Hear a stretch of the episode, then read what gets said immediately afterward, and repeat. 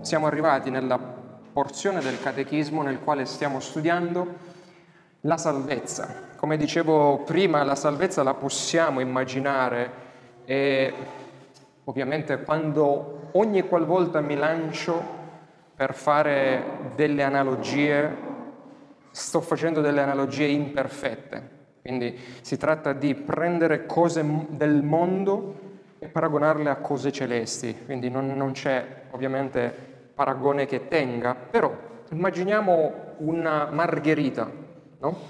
La margherita la salvezza con tanti petali e ogni petalo rappresenta uno eh, di questi elementi che troviamo nell'opera generale di salvezza. Giovedì scorso ci siamo soffermati su quella che è la chiamata efficace, abbiamo visto, no? C'è una chiamata generale che viene rivolta a tutti i peccatori, però per gli eletti quella chiamata generale diventa efficace e significa che una volta che arriva all'eletto passa del tempo, ma quell'eletto poi viene portato a casa. Andando avanti nei nostri studi, scenderemo oggi a trattare più nello specifico la rigenerazione del cuore dell'uomo, del peccatore, e poi ci muoveremo col vedere la fede. Se Dio, a Dio piacendo, eh, giovedì prossimo vedremo la, uh, il pentimento. Quindi se riusciremo a spingerci fin a dove finiscono i miei appunti, fin dove finiscono i miei appunti, quest'oggi dovremmo vedere la fede salvifica. Quindi il titolo odierno è Rigenerati e convertiti. Parleremo di conversione, di cos'è la conversione, parleremo di cos'è la rigenerazione. Come vedete siamo passati dalla domanda risposta numero 31, siamo volati alla 86, perché il catechismo non segue perfettamente questo ordine, cioè dopo la chiamata efficace non tratta la rigenerazione, o meglio, tratta la rigenerazione in parte nella chiamata efficace, ma poi la fede e il pentimento lo tratta nelle domande e risposte 86 e 87. Quindi oggi vediamo la fede. È giusto dire, secondo voi, quando mi sono convertito? Cioè, quando raccontiamo la nostra testimonianza, eh, spesso diciamo, quando mi sono convertito, puntini, puntini, puntini. È possibile conoscere il momento esatto della propria conversione, della propria salvezza. Tanti dicono in quel momento io ho fatto la preghiera, io ho accettato Gesù nel mio cuore e sono stato salvato. Io ho cercato di andare indietro nel tempo, ma non, non sono riuscito a trovare un momento esatto dove veramente posso mettere la firma che lì in quel momento sono stato salvato. È possibile riconoscere una vera da una falsa conversione? Bene, queste sono delle domande a cui, a Dio piacendo, strada facendo, oggi e nei prossimi giovedì daremo delle risposte. Saremo, se non siamo già in grado, di dare delle risposte specifiche. Il punto primo di oggi, non so se avete tutti la liturgia odierna, dice così, efficacemente chiamati e rigenerati. Abbiamo visto che c'è questa chiamata efficace la chiamata efficace per forza di cose finisce con quella che è la rigenerazione dell'uomo. La chiamata efficace non sarebbe tale se non portasse alla rigenerazione e alla conversione del peccatore. Ma cosa si intende per rigenerazione e cosa si intende per conversione? Se dovessi darvi un minuto per rispondere a queste due domande. Cos'è la rigenerazione e cos'è la conversione? Sapreste darmi una risposta anche semplice semplice? Rigenerazione si intende qualcosa che viene all'interno, conversione ciò che io facevo oggi non faccio più. Perfett- abbiamo perfettamente centrato il punto. Ovviamente vedremo in maniera più ampia più specifica nel corso di questi minuti. Vedete, nella storia, nella storia, nella storia della Chiesa, i teologi eh, che si sono succeduti sovente hanno usato il termine eh, rigenerazione e conversione per significare la stessa cosa. Cioè hanno detto più o meno dicono la stessa cosa, parlano sempre di una salvezza.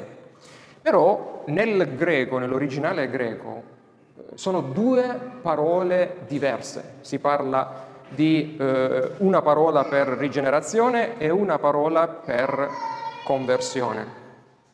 Quindi sono due parole diverse che non significano la stessa cosa. La rigenerazione è un atto, è un qualcosa che dobbiamo pensarlo come istantaneo. No? Abbiamo fatto, per quanti si ricordano, uh, quanti sono uh, bravi a ricordare questo o hanno una memoria allenata, quando abbiamo parlato degli, dei tre uffici di Cristo, abbiamo parlato di due avverbi che squalificano la dottrina cattolica romana, apax e mallon, cioè l'opera di Cristo è una volta per sempre, ma è anche qualcosa che dura nel tempo. Cioè si caratterizza in questi due modi. Una volta per sempre lui è morto, una volta per sempre non bisogna più sacrificare niente. Però lui continua a pregare per noi come sacerdote, noi abbiamo visto queste cose. Quindi la eh, rigenerazione è una cosa che avviene una volta e per sempre nella vita del peccatore. La conversione per certi aspetti avviene per quanto riguarda Dio, avviene una volta e per sempre. Ma per quanto riguarda ciò che spetta all'uomo, eh, ogni volta che pecchiamo dobbiamo convertirci, perdirci e usare questa fede.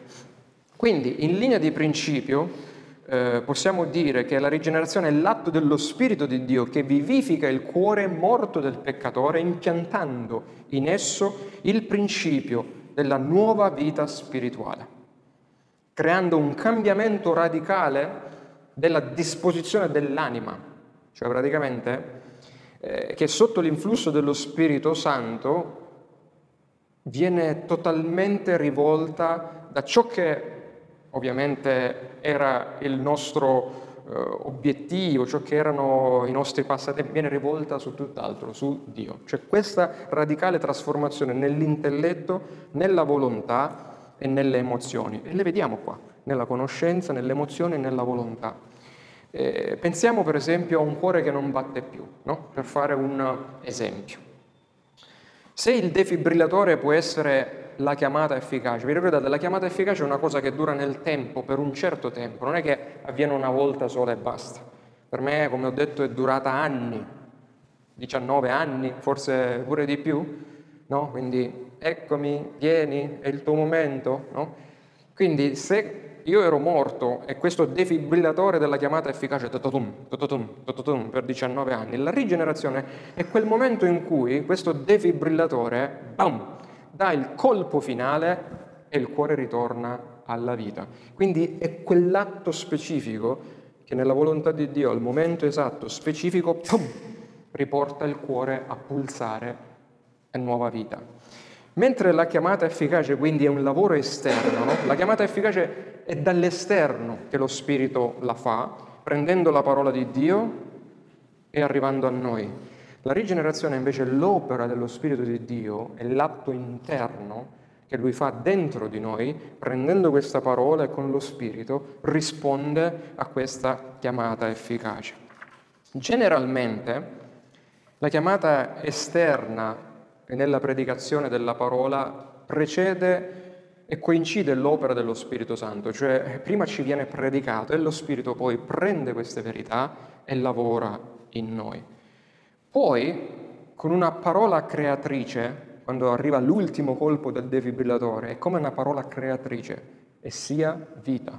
Dio dona una nuova vita. Infatti, la parola rigenerazione per il greco significa proprio una nascita nuova, una nuova nascita, una nuova vita. E illumina la mente, suscita sentimenti e rinnova la volontà.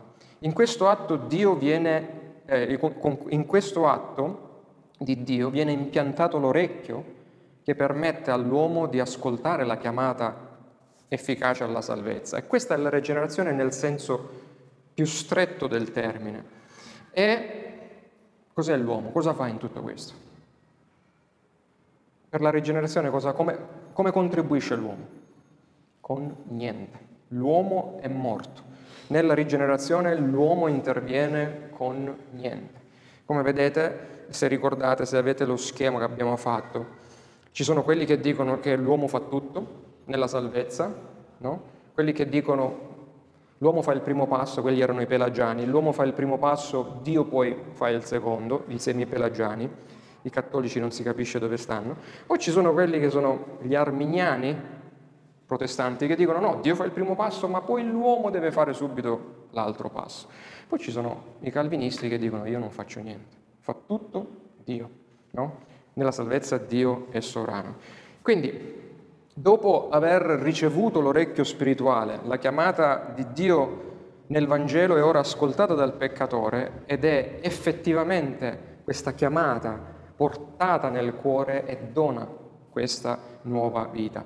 E si crea un desiderio innaturale nel cuore del peccatore, perché il desiderio naturale del peccatore è quello di fuggire lontano da Dio, è quello di rigettare la parola di Dio. Ma nel momento in cui arriva questa ultima defibrillazione, c'è un desiderio innaturale, cioè l'uomo si rivolge, si volge a Dio. Qualcosa ovviamente cambia.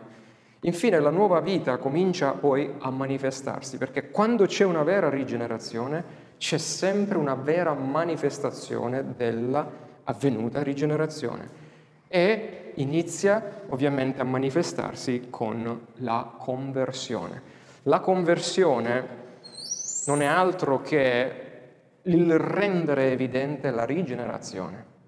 Cioè la conversione è l'insieme della fede e il pentimento, che lo vedremo oggi. Quindi l'ultima botta del defibrillatore e da lì poi inizia la bellezza di questa, chiamiamola, eh, esperienza, non è poi tanto un'esperienza, di questa realtà della conversione del peccatore a Cristo. Abbiamo finito il primo punto e il secondo è una rigenerazione che converte, appunto, una rigenerazione che porta alla conversione. Mi fermo qui, eh, se ci sono delle domande e risposte sono a disposizione prima di continuare con il secondo punto.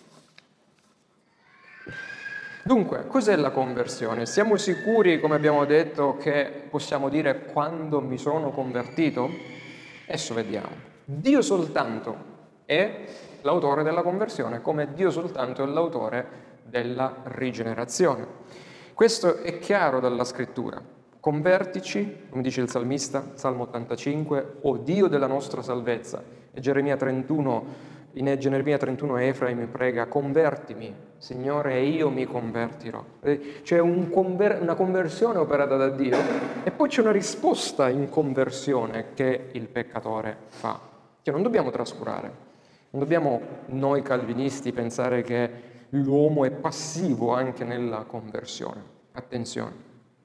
Infatti, quando Dio converte, l'uomo risponde alla conversione passatemi il termine, cooperando, cioè operando dopo ciò che lui ha fatto prima. Infatti se Dio è solo l'autore della conversione, è di grande importanza eh, sottolineare che il credente non è passivo nella conversione, come ho detto. C'è un certa, una certa risposta. Il Nuovo Testamento rappresenta la conversione eh, come un atto dell'uomo ben 26 volte e invece come due o tre volte come l'atto di Dio. Cioè per dire, caro credente peccatore, guarda che nella conversione Dio fa il suo, ma tu devi rispondere di conseguenza. Lamentazioni 5:21, facci ritornare a te, o Eterno, e noi ritorneremo. Ristabilisci i nostri giorni come in passato. Cioè, una volta che c'è questa conversione, state tranquilli che se è vera ed è vera la rigenerazione che c'è dietro, poi il peccatore si comporterà di conseguenza. La vera conversione nasce dalla tristezza secondo Dio che Dio produce e, Dio pro- e produce questa tristezza un ravvedimento che porta alla salvezza, dice Paolo 2 Corinzi 7, no? E la tristezza invece del mondo produce morte. La conversione è un cambiamento visibile e, mm, ed è poi eh, una, ha una, quella sua dimensione attiva nel senso che, come abbiamo visto qua, Dio crea nella conversione cosa? Fede e pentimento, perché Lui è colui che crea la fede e la rende perfetta. Lui è colui che ci fa pentire. Ma nella conversione c'è anche una parte, diciamo, passiva, nel senso che, eh, scusate, questa è, invertita.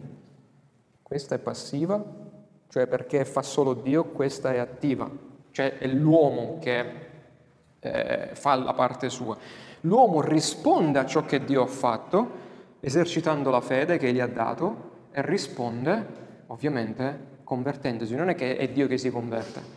Quelli che tornano indietro dalle proprie mie malvagie siamo noi, non è certamente Dio, ma Dio che ci ha dato il potere di poterci pentire. E quindi vediamo in questa diciamo, eh, sfera, vediamo in questa sfera la conversione divisa no? in due, la parte rossa e la parte verde, fede e pentimento, ma non c'è un taglio netto, cioè non è che dobbiamo vederla come perfettamente a metà. Sappiamo che la conversione ha in sé la fede e la conversione ha in sé il pentimento. E ora ci focalizzeremo per il resto di questa sera solo sulla fede, la prossima volta invece analizzeremo la, eh, il pentimento. Infatti arriviamo al nostro terzo punto, penultimo punto, il Catechismo chiede cos'è la fede salvifica. La fede salvifica è un dono ricevuto che deve essere mostrato, deve essere praticato. Cos'è, dice la fede in Gesù Cristo? Risposta numero 86. La fede in Gesù Cristo è una grazia salvifica per mezzo della quale riceviamo e riposiamo in Lui solo per la salvezza come Egli ci è offerto nel Vangelo, cioè come Egli ci viene predicato, come Egli ci viene dato nella chiamata efficace, noi lo riceviamo e riposiamo in questa buona notizia. Se ci avete fatto caso, abbiamo letto di fede salvifica, non di fede. Dice, non è la fede, ma di fede salvifica. Perché? Perché ci sono più di un tipo di fede. Nella scrittura, per esempio, abbiamo almeno quattro tipi di fede. Una fede storica, ossia la mera credenza che esiste un Gesù Cristo come persona storica, no? È realmente esistito questo Gesù. Tanti che non sono salvati credono che sia esistito questo buon uomo, eh, come noi per esempio crediamo che sia esistito Giuseppe Verdi o che ne so, Giuseppe Garibaldi, per dire non li abbiamo mai visti, non li abbiamo mai incontrati, abbiamo letto di loro, abbiamo Giuseppe, Giuseppe Verdi, abbiamo ricevuto le sue composizioni, sappiamo che esiste qualcuno che si chiama Giuseppe Verdi.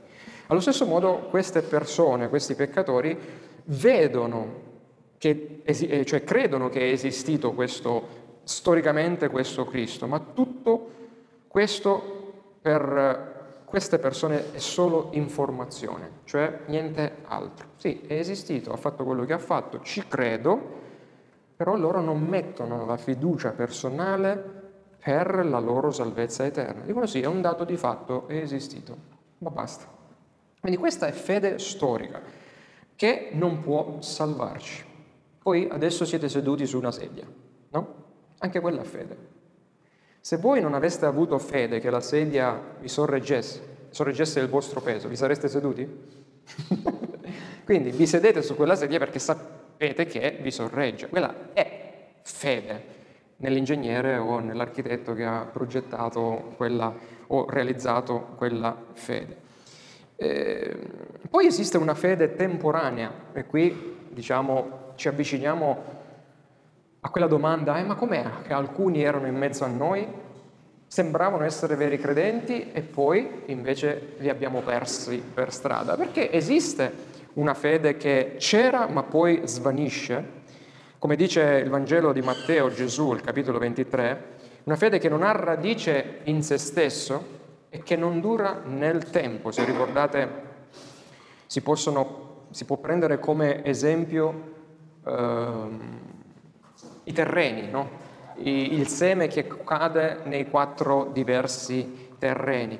Quindi eh, questi affermavano di essersi convertiti. No? Guarda caso, io sono, mi sono convertito, ma poi la vera conversione è stata provata e ha mostrato di non avere ovviamente radici in una vera rigenerazione. Quindi era solo una convinzione personale. Poi esiste la fede miracolosa, cioè quella ehm, fede che viene data da Dio anche agli apostoli o a diversi nella scrittura per poter compiere opere potenti. No? Se avete fede fate questo e, eh, e così. E poi, vedete, questo tipo di fede ce l'ha avuto anche uno di nome Giuda Iscariota perché anche lui insieme agli altri imponeva le mani e i demoni venivano scacciati, ma questa, come le precedenti, non è una fede salvifica. Quindi esiste poi la fede salvifica, che è la fede chiamata in Colossesi 2 della potenza di Dio. E questa fede è un gioiello che Dio, come un gioiello che Dio mette al collo solo dei suoi eletti.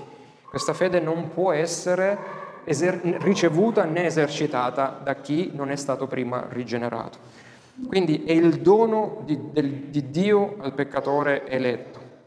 È l'opera principale dello Spirito Santo nel peccatore, dice Calvino. E poi continua, è una conoscenza ferma e certa della benevolenza divina verso di noi. Vedete, questa fede ci fa avere la conoscenza ferma e certa che Dio è buono verso di noi la quale, essendo fondata sulle verità della promessa gratuita di Cristo, cioè questa fede è fondata su Cristo e solo su Cristo, basta, nient'altro, viene sia rivelata alle nostre menti, confermata nei nostri cuori dallo Spirito Santo. Dunque la fede salvifica è credere che Dio manterrà le sue promesse, cioè come fai a sapere che tu hai fede? Che credi? Come stai seduto adesso sulla, sua, sulla tua sedia, tu credi che Dio manterrà le sue promesse, nonostante le circostanze intorno a te sembrano quelle che magari sono eh, disastrose. La fede salvifica prende Dio in parola. Ha detto questo? Ci credo. Quanti quando evangelizziamo dicono, ah tu credi a queste favole, alle favole della Bibbia, ma chi l'ha scritta la Bibbia? Uomini come te e me, no? Non acculturati. E perché noi crediamo che questa è la parola di Dio? Perché ci ha dato la fede e come vedremo non è creduloneria la fede, non è disconnessione tra intelligenza e sentimento. La fede salvifica prende Dio in parola anche quando tutto intorno a noi sembra contrario ai suoi propositi, che sappiamo se l'ha detto, lo fa. Poi la fede salvifica è appoggiare il cuore e la mente sul carattere immutabile e degno di fiducia di Dio. Cioè più conosci Dio, più conosci i suoi caratteri immutabili, no? Ecco perché piace che insistiamo sul conoscere i caratteri di Dio, no? gli attributi del carattere di Dio, perché più conosciamo Lui, più viene nutrita la nostra fede, più aumenta la nostra fede. Ed è, ve- è vedere, la fede è vedere l'eterno nel presente, cioè ciò che è eterno oggi, e scegliere di vivere di conseguenza. Indipendenza totale dalla potenza dello Spirito Santo. E cosa importante, la fede salvifica non è il fondamento della nostra salvezza. Cioè non è che dico, siccome io ho fede, allora sono salvato. Tu che non hai fede, non sei salvato. Non è la fede che ci salva, ma la fede, come diciamo altre volte, Dio ce la dà per usarla come delle mani per ricevere Cristo, per ricevere la salvezza. La salvezza è basata solo sull'opera e sulla persona di Cristo. La fede non è l'oggetto del nostro credere. La fede ci serve solo per credere in Cristo. Perché alcuni cantano o dicono eh, se, se, com'è quel, quell'inno che dice la fede muove la mano di Dio, eh, la sua parola è vita, tutto eh, è possibile se fede tu hai, no? Cioè come se la fede deve muovere la mano di Dio, no, la mano di Dio si è mossa, ha creato salve, il dono della salvezza e per riceverlo ci dà anche la fede, altrimenti noi non lo possiamo ricevere. Ma in che modo per, una persona arriva ad avere fede che sia salvifica, che non sia fede storica, che non sia fede temporanea, che non sia una fede miracolosa e basta. Non per forza della volontà nostra, ma è ovviamente dono di Dio. Anche la fede, abbiamo detto, lo ridiciamo, è un dono che Dio dà. È Dio che produce questa fede nel cuore di una persona mediante cosa? Come produce questa fede? Con la parola, sia predicata che letta, e soprattutto con lo Spirito Santo che lavora con la parola. Allora, a questo momento dobbiamo fare una distinzione.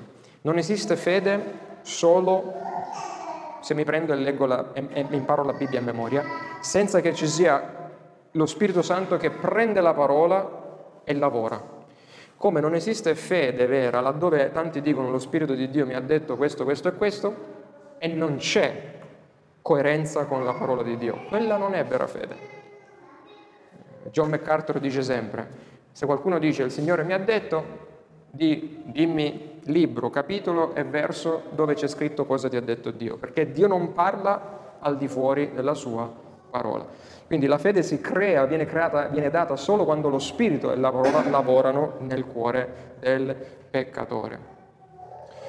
E va da sé che quando un peccatore arriva a negare le verità della scrittura, no? Vuol dire che lì non c'è vera fede. Mi riferisco soprattutto a quegli errori, non, scusate, non quegli errori dottrinali, diciamo secondari, come quelli che possono esserci nell'ambito della, delle tante divisioni dottrinali tra i protestanti, no? Ma mi riferisco a eresie a perdizione, che ci sono ad esempio contro la Trinità, con, cioè degli, delle interpretazioni della scrittura tali che, ti, che sono evidenti e ci fanno arrivare alla conclusione che quel persona, quel peccatore, quel tale non può essere salvato se crede questo. Ecco perché è importante studiare, ecco perché è importante vedere le varie dottrine, perché se io sono genuinamente salvato, quando lo Spirito mi espone alla luce della scrittura, mi porta ad accettare la verità. Ma se non sono genuinamente salvato, quando la verità è lampante e chiara e io la rigetto, ai ai ai ai ai, è molto probabile che lì c'è qualche cosa che non va. Poi la vera fede deve avere questi tre elementi, abbiamo detto. E questo è importante, impariamolo a memoria e ricordiamole queste cose. Le ritroveremo nel pentimento, ma questo ci aiuterà veramente a capire cos'è la fede, come cresciamo, perché cresciamo. Elemento intellettuale, quindi la conoscenza, è importante. La fede salvifica ha questo elemento, cioè eh, la fede cristiana non è un mero pio desiderio, non è che dico io a questo punto devo credere in qualcosa, voglio credere al Dio della Bibbia, no. Questo elemento della conoscenza significa che io leggendo o venendo esposto ai contenuti, prendo quei contenuti e sono eh, convinto che quella è verità, cioè ci ragiono, non è solo creduloneria, quindi ci deve essere intelligenza, conoscenza. Eh, per esempio non è che noi crediamo che Gesù è il Signore perché lui si è proclamato tale, stiamo vedendo in Giovanni, lui ha provato di essere Dio incarnato, il Messia, e lo ha provato con i suoi segni, i sette segni di Giovanni e i sette discorsi che ha fatto in Giovanni. Eh, chi può fare una cosa del genere? È evidenza. Io dico sempre, è, scienz- è scientificamente dimostrato e lo conosciamo e lo sappiamo. Poi eh, esiste un altro aspetto che è quello dell'assenso, cioè eh, noi non solo arriviamo a conoscere, ma poi dobbiamo esprimerci. Cosa ne facciamo di questa conoscenza? Perché è scritto in Giacomo che anche i demoni credono che lui era il Signore, ma tremavano. Vedete, loro rispondevano con il tremore, dicevano io ho paura. Ma il vero credente che ha una vera fede risponde con assenso, cioè dice ok, questa è la verità che io leggo, ci credo, mi convince questa cosa e quindi è quell'elemento che eh, mi porta a rispondere emotivamente a dire ok, ho visto che questa sedia ha quattro piedi, ci ho ragionato, se io mi siedo, sembra robusta abbastanza, se io mi siedo, probabile che mi mantiene. Per esempio, siamo su un aereo che sta andando in picchiata, no? che si sta schiantando al suolo, e ti dicono c'è solo una speranza per te. Quale? Lì c'è un paracadute. Lo apri, te lo metti e ti butti, no? Allora, la conoscenza, ti hanno detto che c'è un piano di salvezza, una via di uscita. Poi tu cosa fai? Ti prendi questo paracadute, non l'hai mai usato, vai a leggere le istruzioni, vedi che può portare fino a un uomo di 120 kg, dici ah, allora io che sono di 60 kg mi sopporterà sicuramente è stato calcolato. Quindi io faccio un processo di assenso, dico ok, ok, può funzionare questo piano, ma poi basta lì? Cioè, io mi salvo se mi hanno detto che esiste un paracadute e se io ho visto che il paracadute è in uno stato buono, quello basta per essere salvati? Io cado, mi schianto con tutto l'aereo se non faccio qualcosa. E quel qualcosa è riporre la fiducia cioè prendere, usando la stessa analogia, prendere quel paracadute, mettermelo e lanciarmi, se no muoio. Quindi la fede che ha solo conoscenza, la fede che ha conoscenza più assenso, non basta per poter essere salvati. Cioè uno può andare in seminario e sviluppare questi due elementi, ma se non ha sviluppato questo, e qual è la fiducia? Che dopo che io ho compreso che sono un peccatore, dopo che ho compreso che per me la direzione ultima è schiantarmi all'inferno per l'eternità, dopo che ho compreso che esiste una via d'uscita che è Cristo, devo poi porre fiducia che Lui veramente ha pagato per me e che Lui veramente dona a me la sua giustizia e che veramente io mi posso presentare davanti al Padre eterno e non essere distrutto nel giorno del giudizio. Vedete? Fiducia, riporre la propria fiducia che Cristo è il fondamento della nostra salvezza. Quindi questi sono i tre elementi che caratterizzano la vera fede salvifica e devono essere combinati assieme. Ne manca uno, soprattutto l'ultimo, non è vera fede.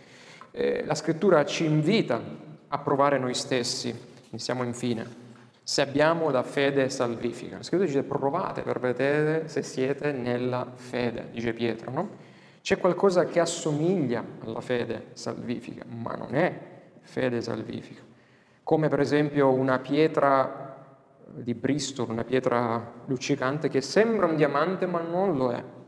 Alcune piante hanno le stesse foglie di altre, ma l'erborista le distingue andando alla radice, perché sicuramente la radice è diversa. Andando alla rigenerazione vediamo se ci sono i frutti della rigenerazione. Cerchiamo di essere seri nella prova della nostra fede, molto dipende dalla nostra fede, cioè tutta questa vita dipende se noi abbiamo vera fede o falsa fede in Cristo. Possiamo nascere, crescere e vivere nella Chiesa pensando di avere questa fede, ma sarà un dramma quando arriverà la nostra chiamata.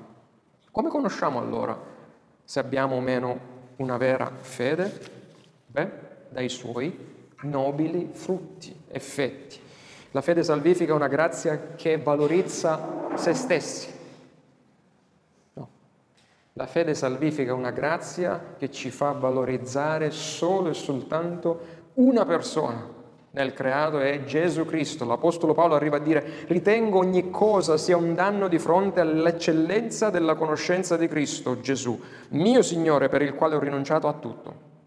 Quando dice rinunciato a tutto, non, significa che ha rinunciato alla macchina sportiva, alla casa super eh, villa con piscina, non significa che significa che ha rinunciato a se stesso, alla sua dignità, al, al, al diritto di difendersi davanti a... ha, ha rinunciato a tutto.